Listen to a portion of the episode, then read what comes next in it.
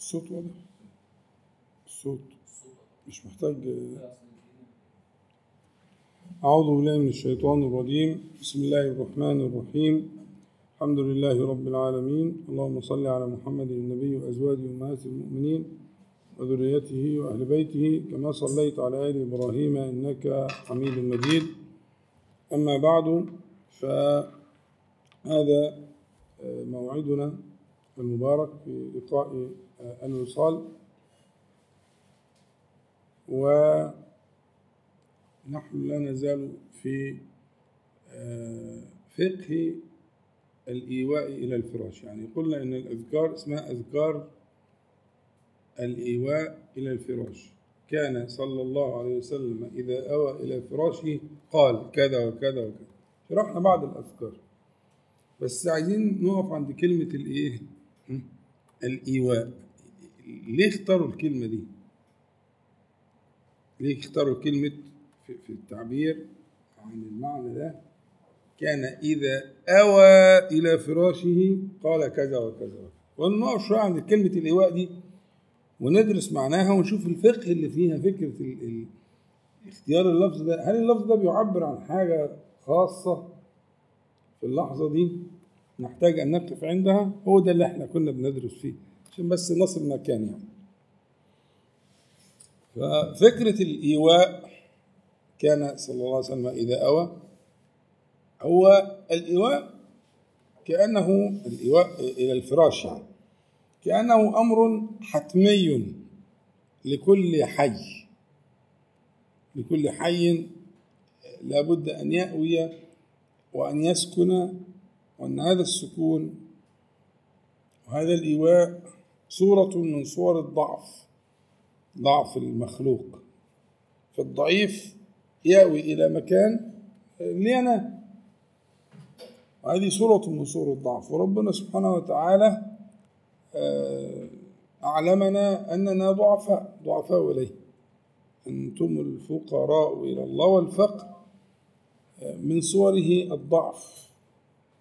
من أركان الفقر فقر, فقر الإنسان إلى الإيواء. يعني أن أن يحتاج الإنسان كمثلا حاجة الإنسان للطعام.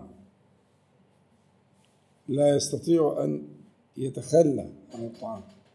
فالحاجة المستمرة للطعام الحاجة المستمرة لأن يجد مكانا يأوي إليه هذا بيان دائم لبني آدم لحاجتهم. وأن هذا يعني من من من أنواع النعم التي أنعم الله سبحانه وتعالى بها على المخلوق أن وجد له ما يؤوي. المعنى موجود ومنتشر في القرآن وفي السنة. يعني أنتم لو تذكروا مثلا حديث الصحيح الحمد لله الذي أطعمنا وسقانا وكفانا وآوانا فكم ممن لا كافي له ولا مؤوي آخر من آخر ما قلنا من شرح الأذكار يعني. كان النبي صلى الله عليه وسلم يقول كده. الحمد لله طعمنا وسقانا اهو. وأنا من غير ذلك لا أستطيع. أنا عاجز. وهو الذي أطعمني هو الذي إيه؟ سقاني. أطعمنا وسقانا وكفانا. والكفاية زي ما اتفقنا قبل كده تكون من إيه؟ مما أهمك. من الهموم ومن المخاوف ومن ال... وكفانا. وآوانا. يعني هو الذي آوانا في اللحظة دي. هذا الإيواء.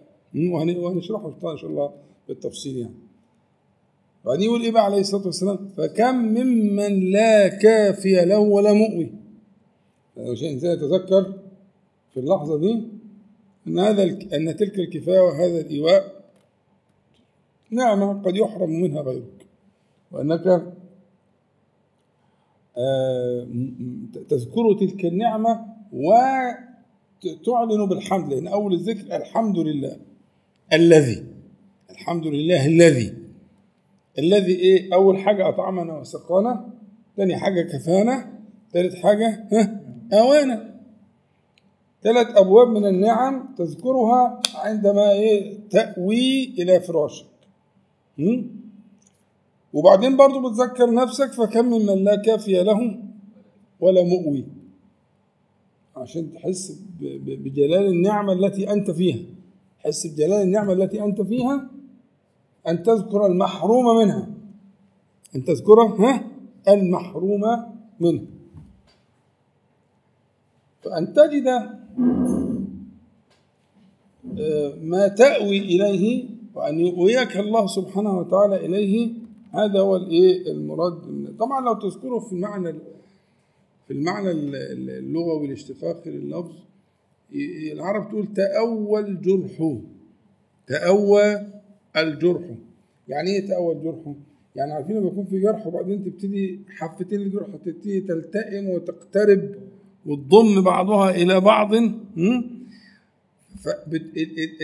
المادة بتدور على هذا الضم مع ما فيه من الضعف والإشفاق.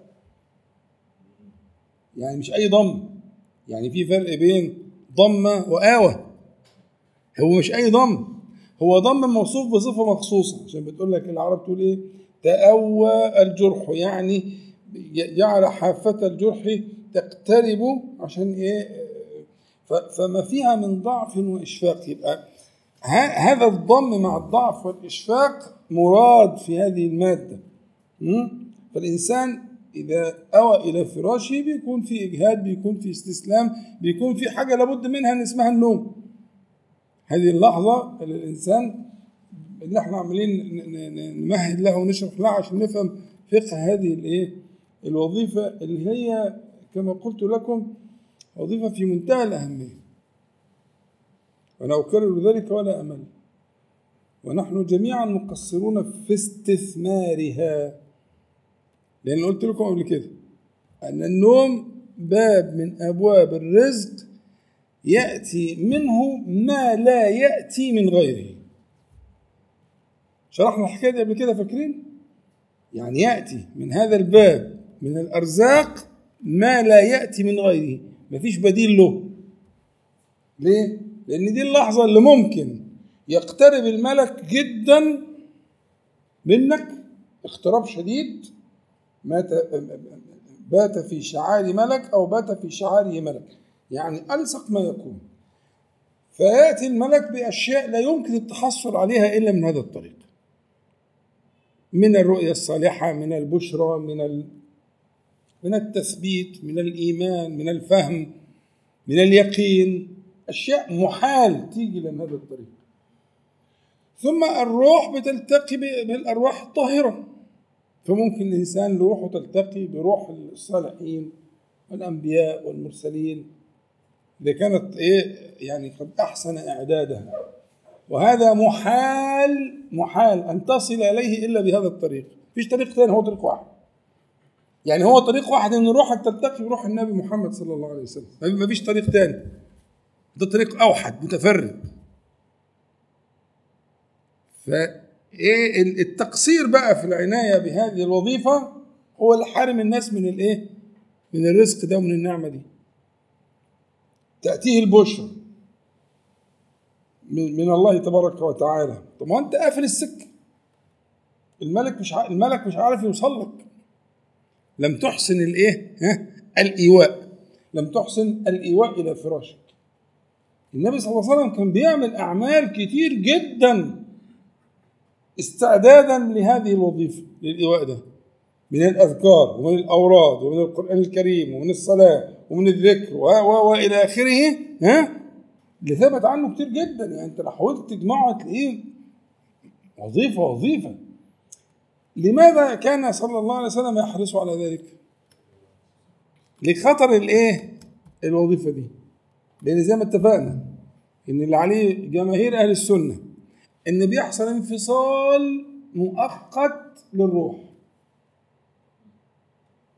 في آية الزمر شرحناها كثيرا الله يتوفى الأنفس حين موتها والتي لم تمت في منامها يعني يتوفاها في منامها.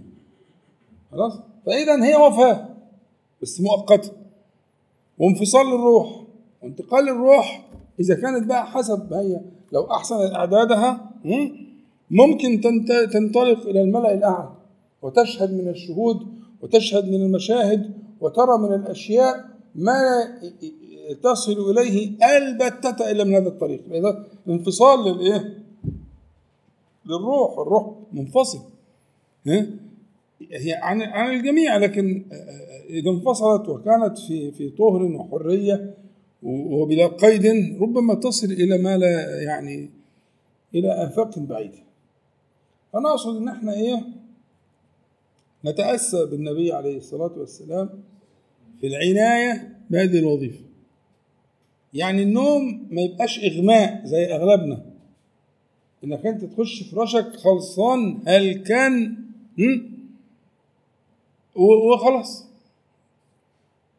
فأنت لم تقم ب ب ب بما يجب عليك من من الإعداد. لبلوغ هذا المقصود.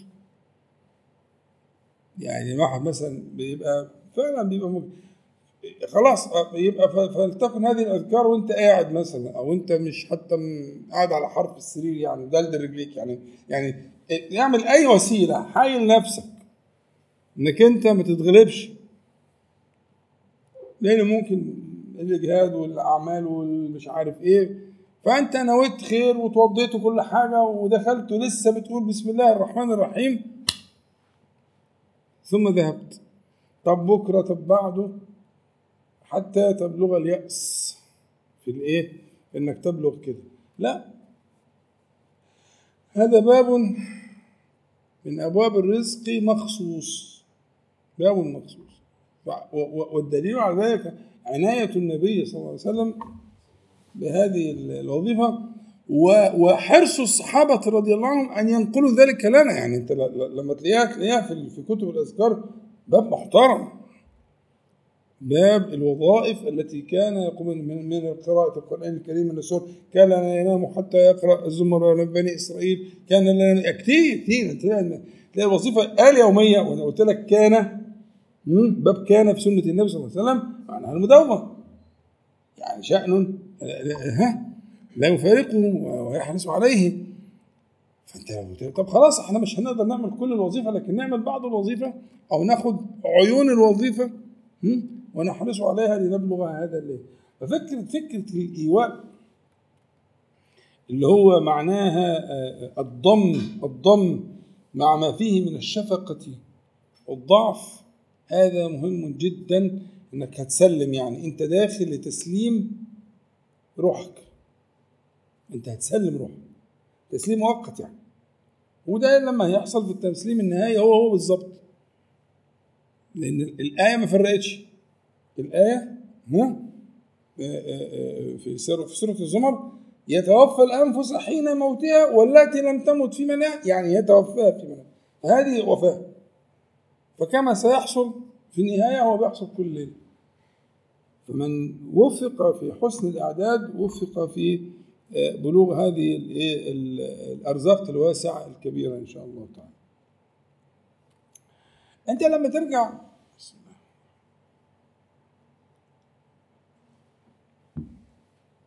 لما ترجع لمعنى الإيواء في القرآن الكريم هتجد إن هو باب امتنان. باب امتنان. يعني مثلا إيه ربنا سبحانه وتعالى يقول للنبي صلى الله عليه وسلم ألم يجدك يتيما؟ فآوى. مظبوط. طبعا هنا إحنا اتفقنا إن لما يجي همزة الاستفهام ويجي بعدها نفي. الاستفهام ده استفهام بلاغي. غرضه إيه؟ غرضه التقرير. يعني إيه؟ يعني لازم يكون المخاطب مقر مقر بالكلام اللي بيتقال. ما تنفعش تقول له ألم أقول لك كذا وكذا الا اذا كنت أنت عارف إن هو فاكر إن أنت قلت له. أنت تقول لابنك أنا مش قلت لك كذا كذا هو أنت عارف هو عارف إن أنت قلت له بس أنت بتقرر هذا المعنى. فإذا إذا أدخلت حرف النفي ده بعد أداة الاستفهام الهمزة دي يبقى دل ذلك على إيه؟ على تقرير ذلك في نفس المخاطب وأنك تعلم أني فعلت كذا وكذا وكذا. يبقى الغرض منه إيه؟ غرض الامتنان بالنسبة للنبي صلى الله عليه وسلم. يعني إذا قال له ربه ألم يجدك يتيما؟ فاوى واللي بعديهم وجدك ضالا فهدى وعائلا فأغنى. هذا يعني أنك تعلم أنك كنت كذلك وأنت ترى فضل الله عليك فهذا امتنان من الله سبحانه وتعالى. الله تبارك وتعالى يمتن على نبيه صلى الله عليه وسلم. هذه اولا. يبقى أول معنى أنه في امتنان. ألم يجدك يتيما؟ ثم في وعد من الله سبحانه وتعالى أن الذي آواك أولا? يأويك آخرا وأن الذي هداك أولا يهديك أبدا? وأن الذي أغناك أولا يغنيك أبدا يبقى تسكين لقلب النبي صلى الله عليه وسلم فألم يجدك يتيما فآوى وجدك ضالا فهدى وجدك عائلا فأغنى فالذي فعل ذلك لك أولا يفعل ذلك لك أبدا. ففي تسكين لقلب النبي صلى الله عليه وسلم يبقى في امتنان وفي تسكين. وفي نفس الوقت اللي هيسمع الكلام ده من أعداء النبي صلى الله عليه وسلم في تيئيس لهم لأن الذي صنع له ذلك يصنعه أبدا. ففي تيئيس. وأن وأن وأنتم ونحن لنا من سنة النبي صلى الله عليه وسلم الحظ الأوفر على قدر ما نتبعوه في ذلك ونتأسى به. فعلى قدر ما يكون ستجد من إيواء الله تعالى لك على قدر اتباعك لسنة النبي صلى الله عليه وسلم. العلماء بيقولوا إن انشراح صدر المؤمنين على قدر اتباعهم لسنة النبي صلى الله عليه وسلم. النبي صلى الله عليه وسلم أعظم الناس حظا في شرح صدر. تمام؟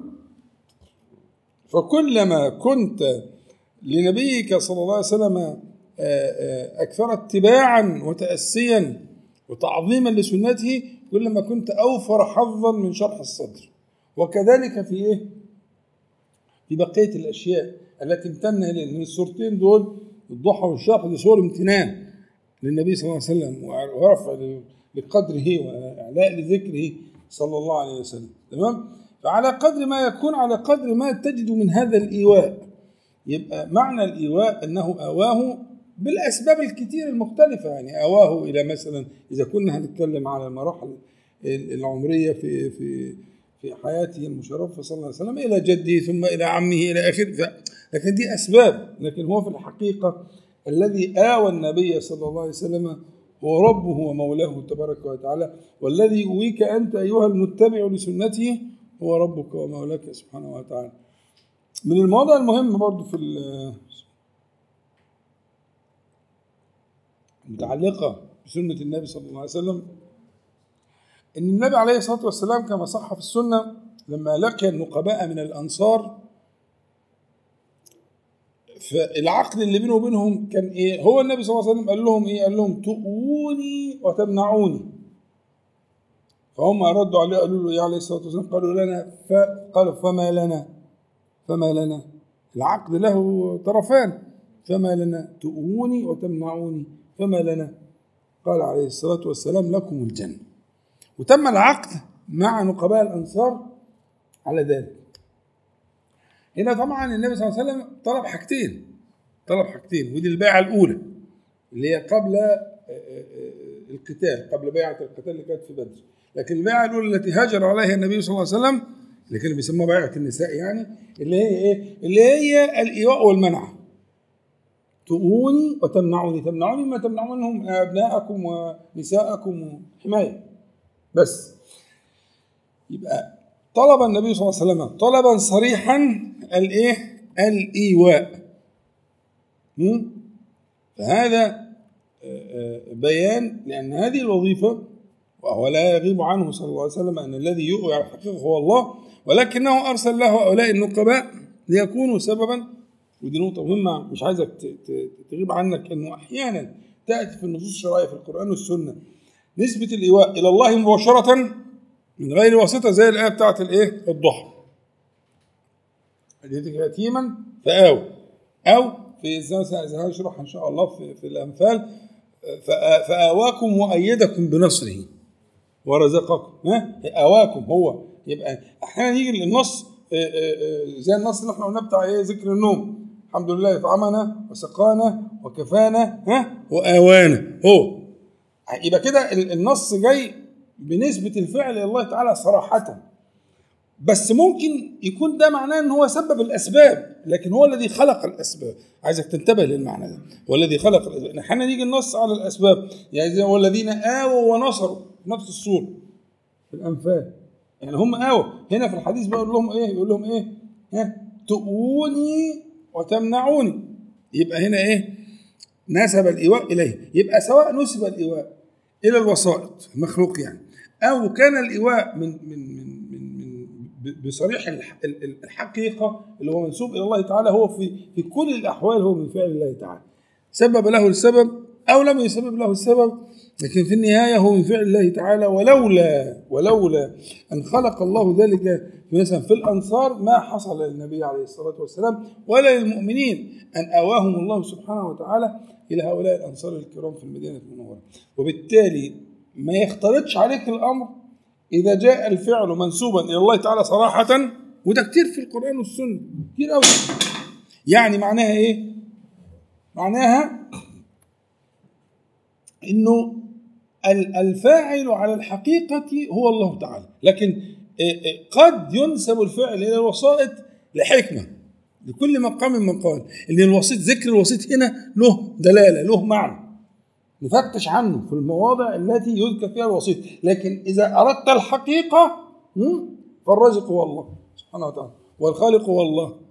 والمعد هو الله والممد هو الله سبحانه وتعالى والكافي هو الله. لكن قد يكفيك بسبب من الأسباب فإياك أن يشغلك السبب عن خالقه عن خالق السبب. هي دي القضية. وهنا بقى الحكمة اللي إيه؟ اللي أهل الدين وأهل الإيمان لا يغيب عنهم ذلك ويذكروا أنفسهم بألسنتهم. يعني عشان تيجي تقول أنت بلسانك كده أنت جاي تنام تقول وكفانا وآوانا. هو. نسبت إليه. ممكن يكون سبب الأسباب. كفاك بمخلوق. صح؟ وده حصل مع النبي عليه الصلاة والسلام. أنت مين يعني؟ حصل مع الكل. بس المهم إن إيه؟ ها؟ أيوه. أيوه. فإياك أن يغيب عنك ذلك. يعني مثلا أحكي لكم أنا. من من الحاجات اللي تحتاج لدراسة والواحد بيستمتع جدا بدراستها العلاقة بين النبي عليه الصلاة والسلام وأبي بكر. دي حكاية. والله الواحد لا يمل من التفكر ومن المطالعة فيها من جمالها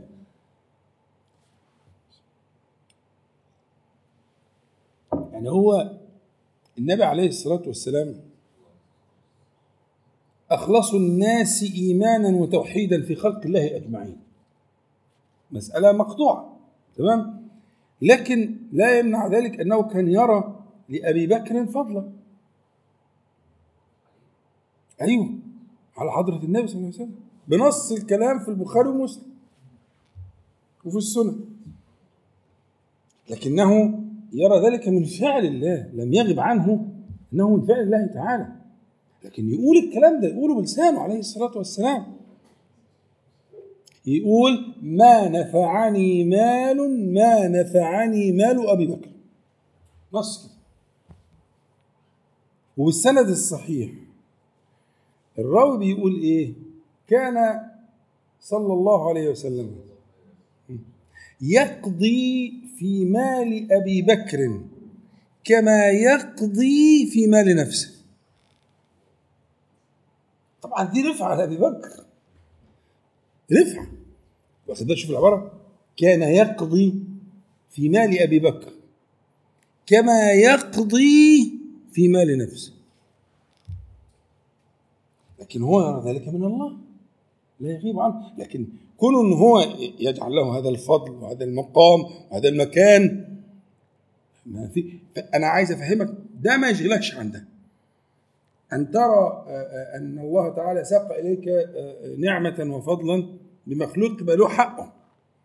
لكن لا يغيب عنك أن الخالق لتلك النعمة لكن هو من الحكمة أن يسوق تلك النعمة على يد هذا الايه العبد الصالح. خدت بالك؟ آه فطبعا كلام النبي صلى الله عليه وسلم. آه ويقول ولو كنت متخذا خليلا لاتخذت أبا بكر خليلا. لكن صاحبكم خليل الرحمن. يعني هو ما فيش قال لما لما اختلفوا قال هل أنتم تاركوا لي صاحبي؟ طب هم الباقيين هم أصحابك برضه. عليه الصلاة والسلام. لا لما حصلت المنافسة والتزاحم لا هو يقدم. هو يقدم. فكل فالشاهد يعني إنه إحنا بس تطرقنا الفكرة على فكرة إنك أنت إيه إذا قلت كفانا يقول للأنصار آه، في العقد اللي بينه وبينهم في البيعة يقول لهم آه، آه، آه، تؤووني وتمنعوني ولا لا يغيب عنه وهو أعظم الناس توحيدا لا يغيب عنه الايواء على الحقيقة والمنع على الحقيقة يفعل الله. ما يمنعش إن أنا أقول للمخلوق واعترف بفضله إن الله سبحانه وتعالى ساق هذا الفضل على يديه ولا يغيب عنه. أن الفضل لله سبحانه وتعالى. أنا بس يعني وقفت في النقطة دي شوية عشان مش عايزك يغيب عنك فكرة الايه ال- ال- نسبة الشيء على الحقيقة أو للوسائط. كتير جدا في القرآن الكريم. الله يتوفى الأنفس. طب ما قل يتوفاكم ملك الموت. مظبوط؟ وغيره غيره الملائكة وغيره. طب هو اللي بيتوفى على الحقيقة مين؟ الله. هو دي الحقيقة. لكن قد يذكر الوسائط لعلة لمعنى. لكن لا يغيب عنك؟ أن الفاعل على الحقيقة لهذه الأشياء هم؟ هو الله سبحانه وتعالى. من نفع ومن ضر. سبحانه وتعالى جل جلاله. طيب.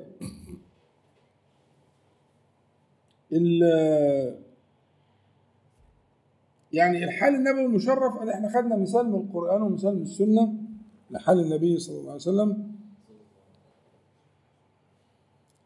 آه، من ال ال ال ال مما يتعلق بحال الصحابة الكرام طبعا وفي موضع في سورة ال- في سورة الأنفال هو الحقيقة بيبدأ قبله بأيتين يهموني جدا إن إحنا نتدرج في في في فهم ال ال يعني الايه هذا التدرج في فهم ال ال الآيات في معنى الإيواء إن الله سبحانه وتعالى يمتن على الصحابة رضي الله عنهم بأن آواهم. آواهم. آه، ففي البداية في بداية الآيات آه، يا أيها الذين آمنوا استجيبوا لله وللرسول إذا دعاكم لما يحييكم م? واعلموا أن الله يحول بين المرء وقلبه وأنه إليه تحشرون. دي أول آية.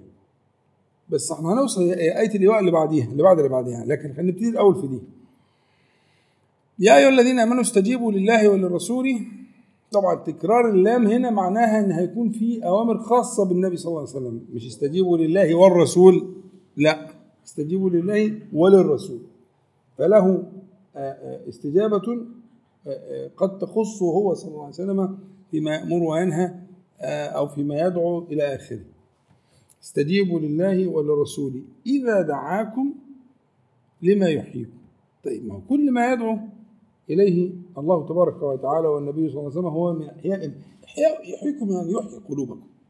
يعني يحيي الإيمان في إيه؟ في قل ده معنى باختصار كده. لما يحييكم يعني يحيي قلوبكم يحيي إيمانكم. حلو؟ حلو أوي. طيب يبقى هنا ده بيسموه وصف كاشف يعني لا مفهوم له. يعني إذا دعاكم لما يحييكم وهو دائما وكل ما يدعوكم إليه يحييكم. ده معنى كده يعني عايز عايز تكمل معنى الآية تقول إذا دعاكم لما يحييكم وكل ما يدعوكم إليه ها؟ يحييكم. ده معناه. أما كده اوعى تفهم كده. ما تفهمش إن في حاجات يدعون إليها الله ورسوله؟ صلى الله عليه وسلم وهي إيه؟ ها؟ قد تحيينا وقد لا تحيينا. ابدا. هذا هو حال. ده وصف لازم. وصف كاشف للحقيقة. يبقى إذا دعاكم لما يحييكم وكل ما يدعوكم إليه ها؟ يحييكم. حلو قوي تمام.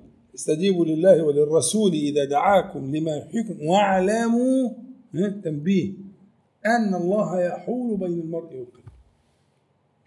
يحول بين المرء وقلبه فهو أقرب إلى المرء من قلبه وأقرب إلى قلب المرء منه. حال بينهما هو الحائل بين شيئين ولله المثل الأعلى. الحائل بين شيئين أقرب إلى كل منهما من أحدهما إلى الآخر صح؟ يعني لو حال شيء بين شيئين صار أقرب لكل من الشيئين منهما إلى الآخر. فإذا قال واعلموا أن الله يحول بين المرء وقلبه فهو أقرب إلى قلبك منك هو أقرب إليك من قلبك. وأنك لا تتصرف في قلبك إلا ها؟ به. مفيش واحد بياخد قرار إنه يبقى مؤمن.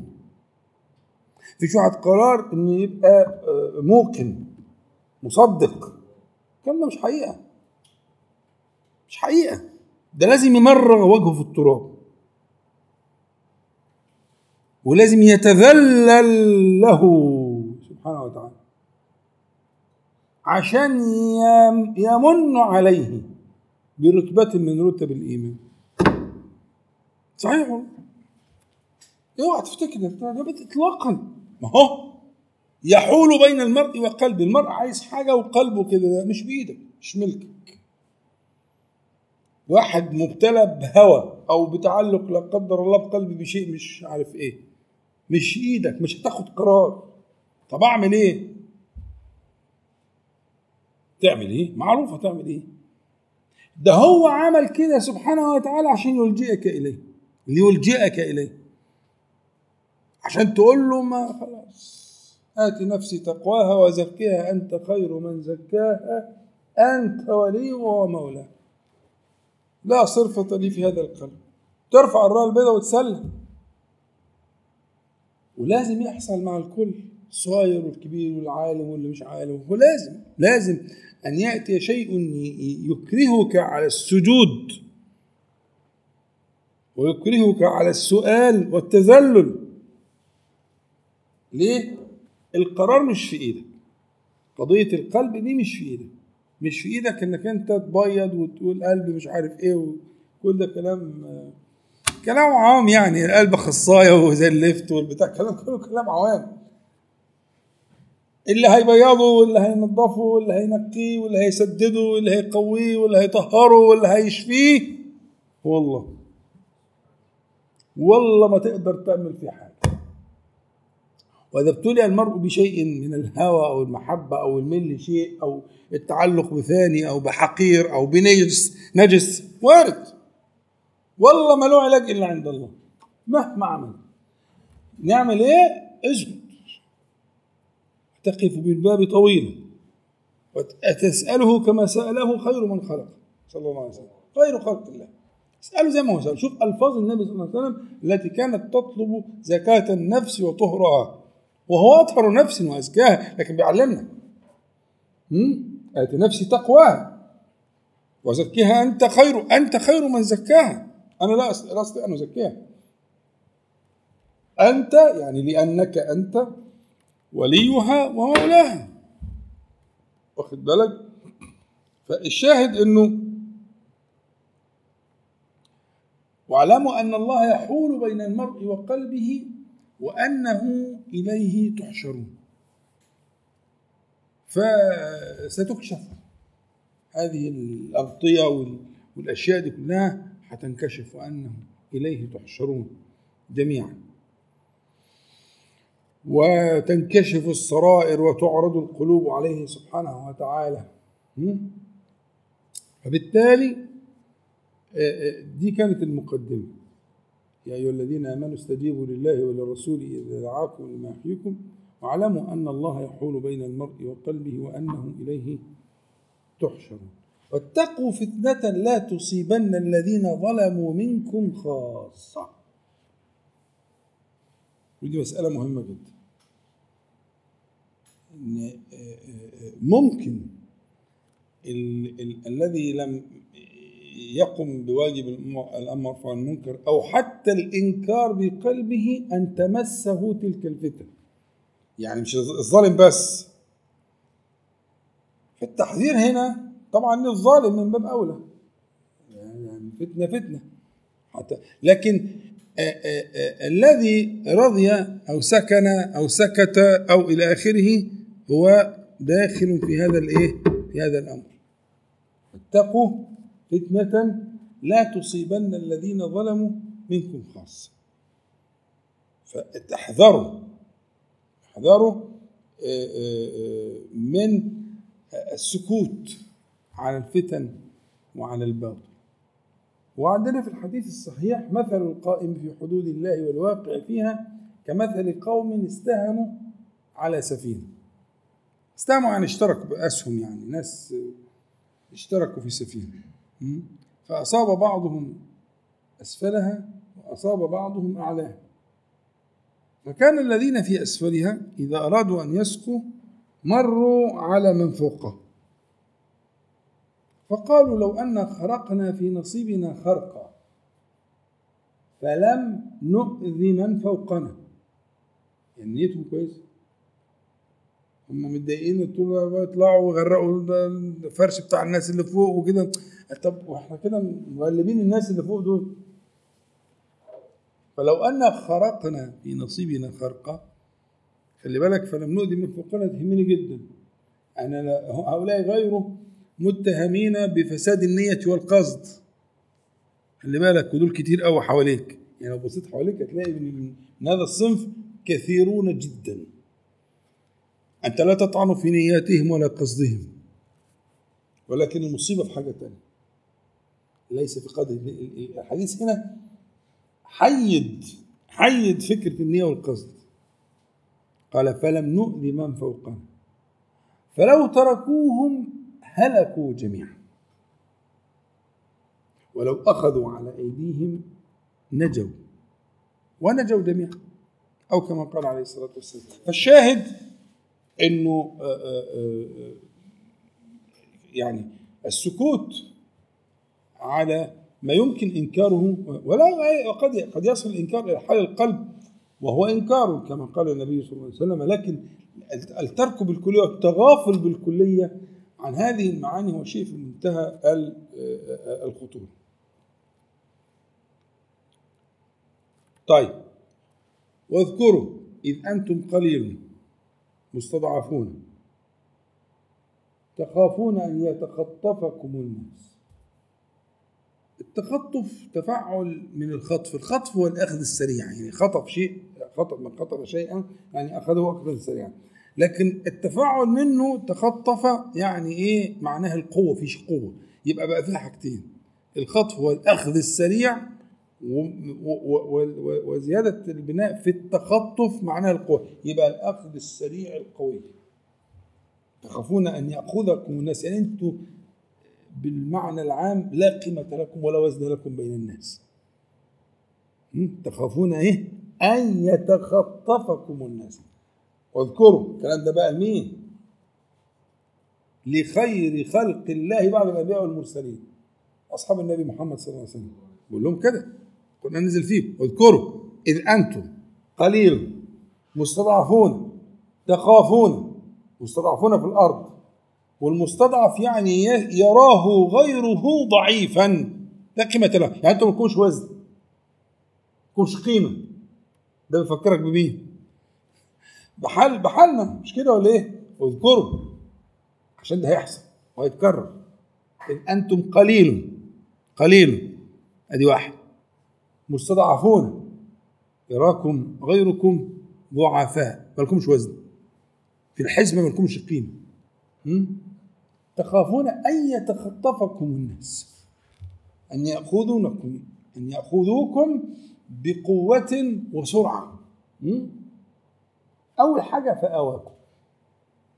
يعني امتنان من الله سبحانه وتعالى أنه جعل لهم مأوى.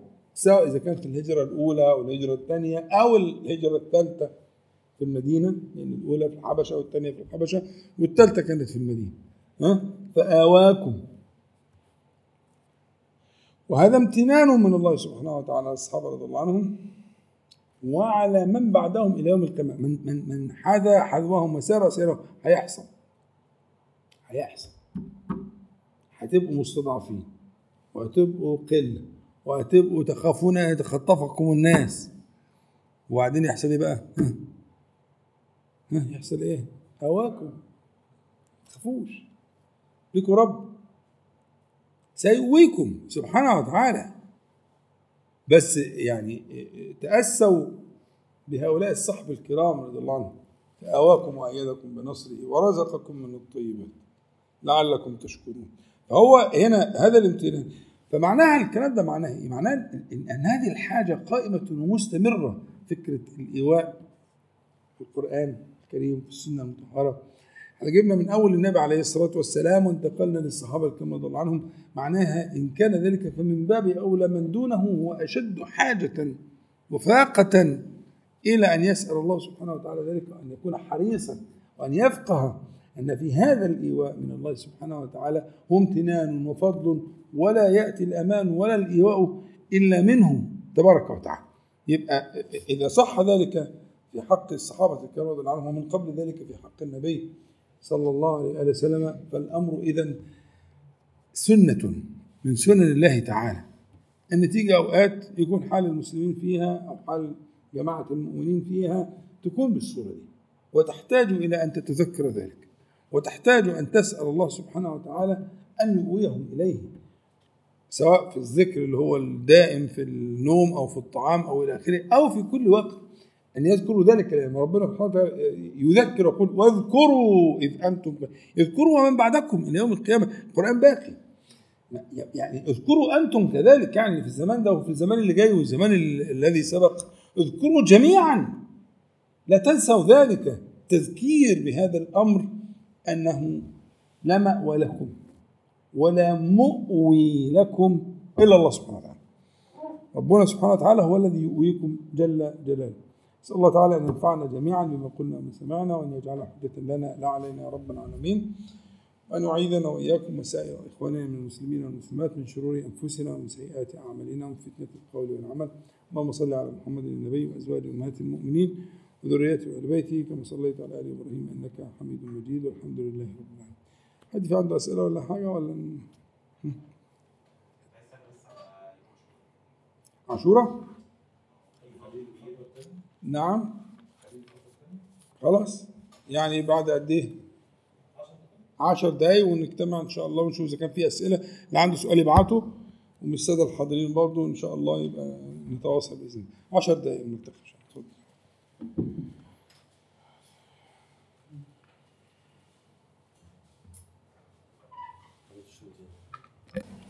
الله والحمد لله والصلاة والسلام على رسول الله صلى الله عليه وسلم. أما بعد ف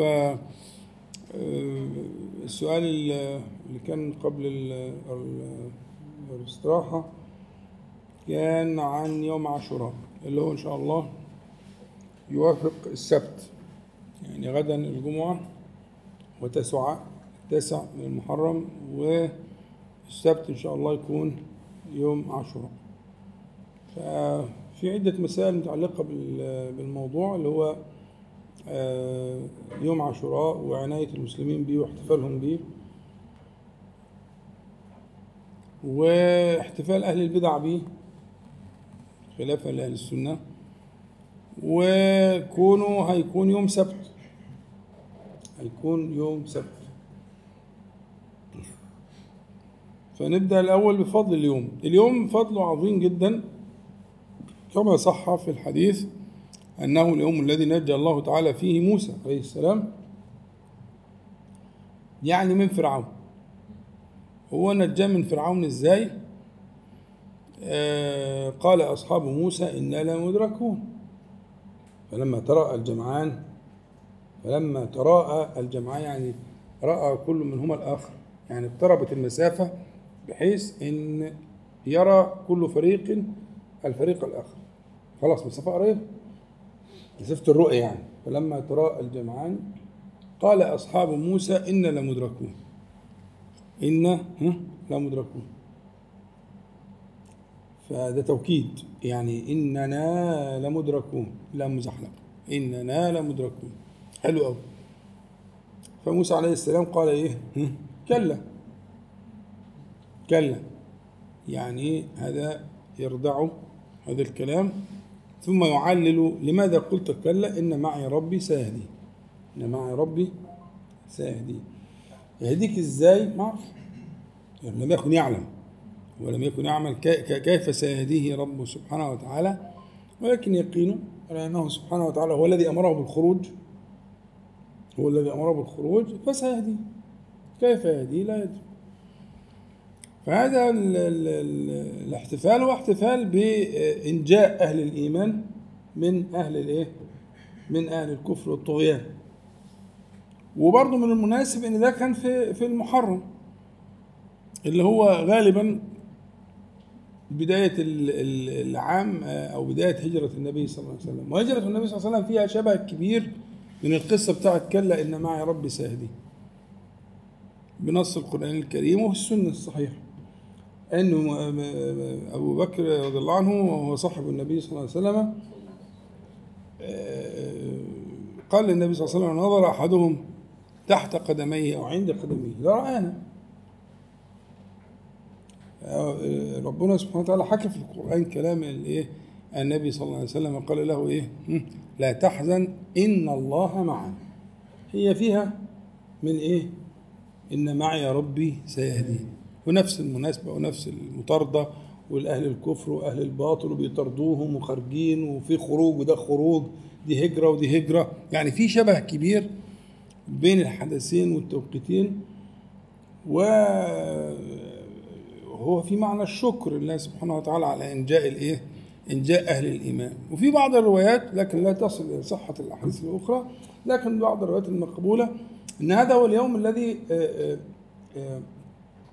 استقرت فيه السفينة على الجودي اللي هو يوم نجاة نوح ومن معه. كمان يعني هو نجاة نوح ومن معه يبقى برضه في وفي روايات أخرى وهكذا لكن هو يوم إنجاء أهل الإيمان. يوم إنجاء أهل الإيمان من مطاردة أهل الكفر والطغيان. الله هو ده موجود موجود وسيظل إلى يوم القيامة. هذا الصراع والتدافع بين أهل الإيمان وأهل الكفر والطغيان هذا قائم إلى يوم القيامة. متكرر. فنتذكر ونذكر ونعلم أنفسنا وأولادنا وأهلنا أن هذا هذا التدافع لابد منه لابد من الحصول. ونشكر الله تعالى على الإنجاء على إنجاء من؟ على إنجاء موسى وإنجاء محمد صلى الله عليه وسلم. وعلى إنجاء آه، آه، نوح وعلى إنجاء كل الأنبياء والمرسلين والصالحين والعباد والذاكرين في كل وقت وحيد ده الفكرة يعني فكرة فكرة فمن أعظم صور الشكر الصيام. الصيام مظهر من مظاهر الشكر. يبقى هي الفكرة فكرة نحن نشكر الله تعالى على إيه؟ على هذا الإنجاء. واحتسب النبي صلى الله عليه وسلم على الله تعالى أن يكفر صيام هذا اليوم سنة. أن يكفر صيام هذا اليوم سنة. آه وهذا من فضل الله سبحانه وتعالى على العباد. آه فالصيام مؤكد جدا. وكان فرضا ثم لما فرضت آه فريضة رمضان لم يعد فرضا. ها؟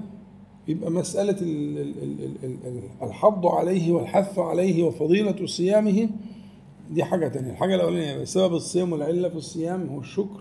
على إنجاء أهل الإيمان من أهل الكفر والطغيان. الحاجة الثانية هو آه، آه، الوعد أو الجزاء الموعود في صيامه. أن يكفر إيه؟ سنة. أنا لا أتصور أن حد عاقل يفرط أو قادر أن يصوم ويفرط. على ما هذا الوعد النبوي المشرف في تكفير سنة آه أراد النبي صلى الله عليه وسلم في آخر حياته أن يخالف اليهود. لأنهم كانوا يحتفلون به فلن عشت إلى قابل لأصومن يوما بعده أو قبله يعني يوما قبله اللي هو للمخالفة يعني. وسيدنا ابن عباس يرى إن في رتبة كمان إنه في يوم قبل يوم بعده حتى إيه لا يضيع. فهي في ثلاث رتب للصيام. آه، الرتبة الأولى إفراد يوم آه، عاشوراء والرتبة الثانية التاسع والعاشر والرتبة الثالثة التاسع والعاشر والحادي عشر. ودي أعلاها وأفضلها وده اختيار آه، كثير من أهل العلم ومن الصحابة ومن سيدنا ابن عباس وغيره رضي الله عنهم. وأنا أميل إلى ذلك وأختار. يبقى إن شاء الله الناس تصوم الخميس اللي هو بكرة. الجمعة اللي هو بكرة والتاسع يعني. وتصوم السبت اللي هو العاشر عاشوراء وتصوم الأحد اللي هو الحادي عشر. يبقى كده أحاطوا به وبلغوا الغاية وانتفعنا بكلام الكبار كابن عباس وغيره. المسألة الثانية احتفال أهل البدع اللي هم بيحولوا الفرح لميتم اللي هم ال- ال- الرافضة. وكيف يصنعون في هذا اليوم آه، من البدع ومن المنكرات؟ ومن تحويله إلى مأتم حزنا على الحسين بن علي. و و و و ولا نريد أن ندخل في التفاصيل لكن هذا هذا من البدع وهذا منكر. والحمد لله الذي عافى بلادنا منه الحمد لله. لكن تذكرون ذلك للايه لل- للشكر الله تعالى على نعمة العافية. الحاجات اللي حاجات لا, لا يعقلها العقل أصلا? تمام فبالتالي التنبيه ان هذا اليوم الذي هو محل الشكر والامتنان والفرح بنعمة الله تعالى في الإنجاء يصير في يوم الحزن واللطم وال- والجلد والحاجات هي آه، ضد مقصود الشارع الحكيم سبحانه وتعالى فدي المسألة الثانية يجب التنبيه على على بغض ذلك والحمد لله نحمد الله تعالى نعمة العافية أنه عافى الأمة من من هذه البدع الشنيعة يعني. الحاجة الثالثة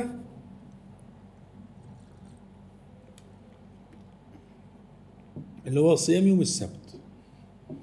صيام السبت في حديث في السنن في نهي عن إيه؟ صيام يوم السبت. إفراد السواء حديث صحيح. من جهة السند. لكن آه، توجيه الحديث وتخريج المعنى اللي فيه يعني قد لا يناسب المقام. الخلاصة أنه إفراد صيام يوم السبت جائز؟ إن كان لسبب. يعني كان واحد. لا يصومه لقصد السبت. يعني هو إذا صامه لقصد تعظيم السبت أو دي مسألة أخرى. لكن أن يصومه في صوم يعتاده يعني هو بيعتاد الصيام. أو في صوم يوافق يوما ذاك يوم يوم عرفة مثلا. يوم عرفة يجي السبت مثلا؟ أو يجي يوم زي يوم عاشوراء زي اللي جاي إن شاء الله؟ فإذا وافق شيئا أو وافق سنة أو وافق عادة فيظل كسائر الأيام. لكن لا يقصد السبت لذاته لغرض السبت لأن السبت ده له آه، آه، خصوصية عند أهل الملل الأخرى من اليهود وغيرهم. وبالتالي آه، ما ينفعش إن واحد يجيب لك الحديث ولو أن تعض على لحاء شجرة ومش عارف إيه وتفطر بأي حاجة. كل الكلام ده له تأويله وله توجيهه. و- والخلاصة والحكم في النهاية أنه لا بأس بصيام السبت منفردا إذا كان يوافق شيئا من آه، آه، الفضائل أو السنن أو حتى العادة. ما- ما- ما- واحد بيصوم يوم ويفطر يوم. ودي؟ سنة. سنة. ال- الرضا. إقرار النبي صلى الله عليه وسلم على هذا الفعل. فاللي هيصوم يوم ويفطر يوم قطعا هيصوم السبت. منفردا ولا إيه؟ لا هيبقى يبقى مفطر الجمعة. ومفطر الحد وصام السبت وهذه سنة مش هنقول له بقى إيه؟ طب ما هو ده وال- والذي قال ذلك يعلم ان هو يصيب السبت منفردا واخد بالك؟ فإذا وافق عادة أو وافق سنة أو وافق يوما فضيلا كهذا اليوم أو نحوه فلا شيء فيه ودع عنك ذلك لأن في ناس ملهاش يعني قلة الفقه ولا قلة العلم يعني فلا بأس آه، بالعكس هو سنة إن شاء الله تعالى و- وله فضله العظيم. ونتواصل ونذكر بعضنا بعضا أن نبدأ الصيام من الغد إن شاء الله حتى آه، نبلغ هذا اليوم الذي وعد الله سبحانه وتعالى على لسان النبي صلى الله عليه وسلم لأنه احتسب ذلك أن يكفر سنة. بس هذا المعنى يعني معنى الشكر والتعظيم والإجلال لما فيه من الإنجاء على الروايات اللي جدت فيه. إن شاء الله تعالى. اتفضل حضرتك صيام يوم التاسع آه، يعني يعتبر يعني حرم زي ما حضرتك تعلمنا حضرتك اي أي شيء عظيم في الشرع بيكون فيه شيء قبل مقدمات وحرم ليه لهذا اليوم. هل صيام يوم التاسع لا شك إن التاسع هيكون حرام ويكون احتياط وتحضير. يعني ده حرام بمعنى التجهيز وبرضه احتياط عشان برضه حسبة الأيام ممكن يكون في خطأ ممكن يكون في كذا. هذا يظهر قيمة الشيء فأن تحافظ عليه أنت بتحتاط. حتى لا يعني فده شيء مع معنى الإعداد والحرم للناس اللي هي ما بتصومش كتير فيبقى آه، عشان بقاله مثلا فترة ما بيصومش من أيام مثلا الحجة ما بيصومش فنقول طب يلا أعمل عملية إحماء كده وجهز نفسك عشان على ما يجي يوم يوم آه، عاشوراء تبقى أنت إيه بتصوم بقى الصيام اللي هو الرتبة العالية اللي هي صيام الجوارح كلها. أو حتى صيام القلب الأعلى. إحنا لو تفتكروا دايما بنقول إن الصيام ثلاث رتب. أول حاجة البطن والفرج دي اللي يستوي فيه الجميع. بعد كده الجوارح اللي هو اللسان أختارها طبعا والعين وال- والأذن إلى آخره. ودليله مشهور من لم يدع قول الزور والعمل به فليس لله حاجة أن يدع طعامه وشرابه. نعم؟ فيبقى نفس الفكرة أنه آه، صيام الرتبة الأعلى اللي هي صيام الجوارح الأخرى اللسان والأذن والعين وإلى آخره. وهذه هي الرتبة الثانية في الترقي في الصيام. الرتبة الثالثة هي صيام القلب. يعني أن يصوم عما سوى الله سبحانه وتعالى في الرغبة والرهبة فإذا رغب شيئا فلا يرى إلا الله. وإذا رهب شيئا فلا يرى إلا الله. دي رتبة بقى الإيه؟ الأولياء والأسفياء والأنبياء. وصيام الخواص يعني أو خواص الخواص. فأنت لما بتصوم يوم قبلها زي ما بيقول باشمهندس كده أنت بت إيه بتعمل عملية إحماء كده وإعداد عشان اليوم اللي بعديه تكون جاهز بقى. ما لا عين تفلت منك ولا ودن تفلت منك ولا لسان يفلت منك. وأنت بتظبط نفسك علشان الكام ساعة دول يعدوا على خير.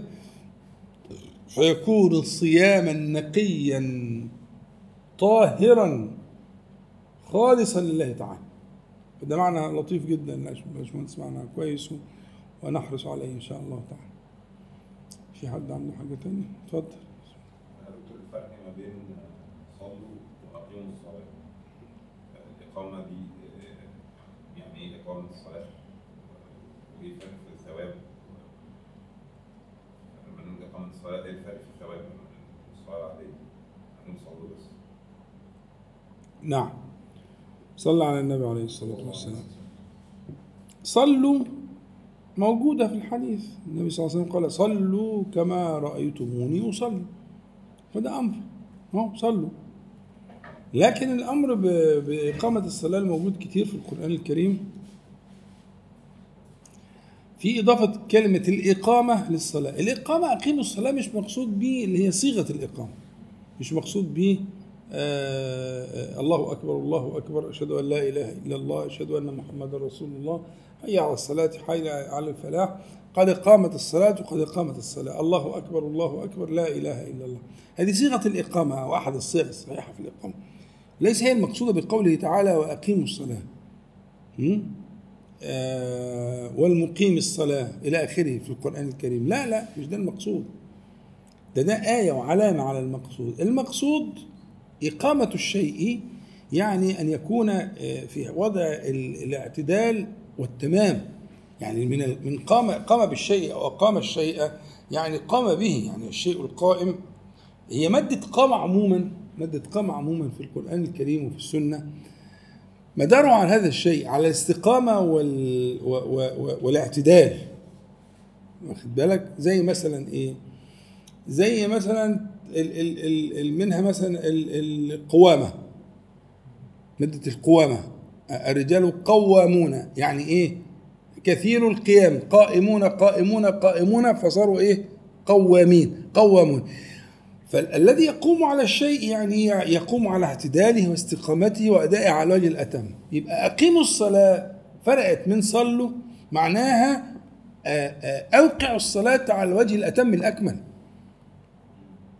يعني أن تأتوا أن تأتوا في الصلاة بخشوعها وخضوعها وحضورها وذكرها وسننها وأحوالها المشرفة التي كانت آه، في في صلاة النبي صلى الله عليه وسلم إلى آخره. يبقى لما أقول لك أقيموا الصلاة اختصر العباره يعني فلتكن قائمة معتدلة على الوجه الأتم الأكمل الموافق لحال النبي المشرف صلى الله عليه وسلم.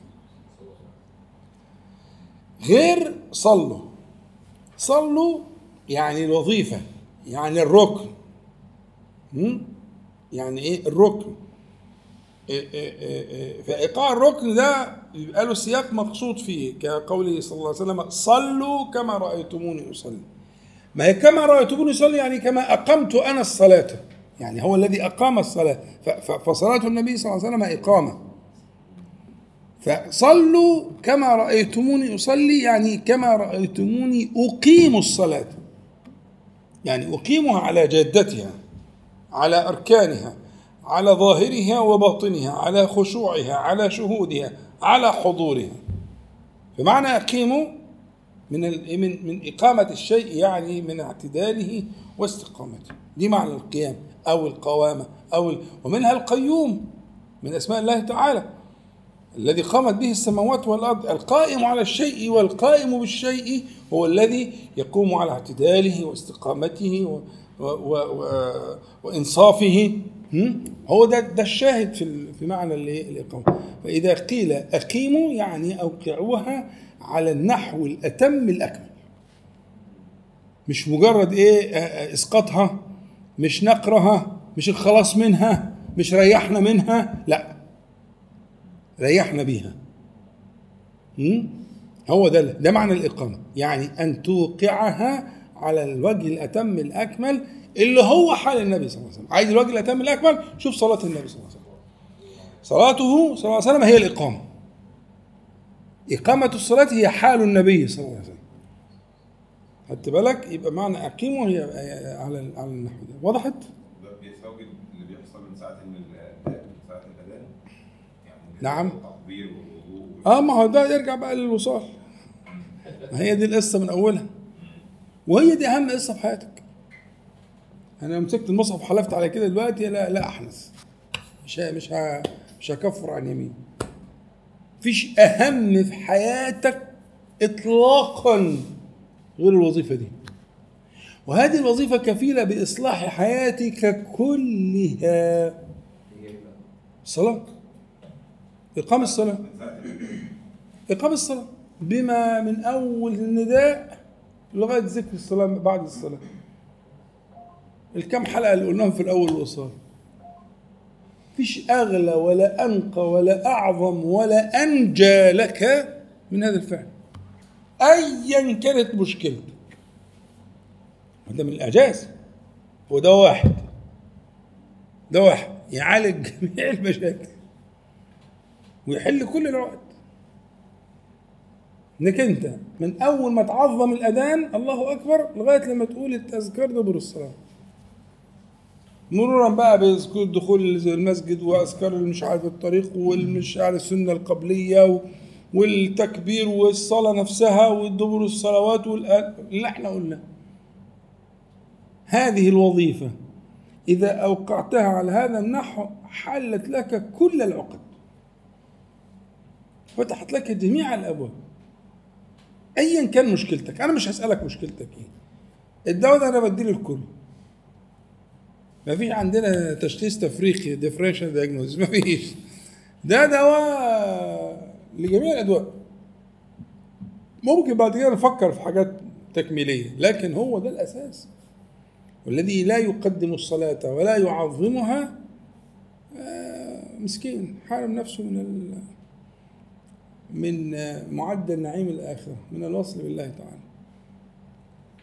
هي كده. ودي إقامة الصلاة معناها كده. الله أعلم. اتفضل. بالنسبة دكتور لموضوع لو أنا دخلت و- وما كنتش في تمام أو في تكبيرة الإحرام ودخلت بعد ما قال آمين. هل كده تحسب لك تكبيرة الإحرام؟ ما شاء الله. هو في خلاف في المسائل دي بس طبعا أنت طالما أدركت. يعني أنا في في في في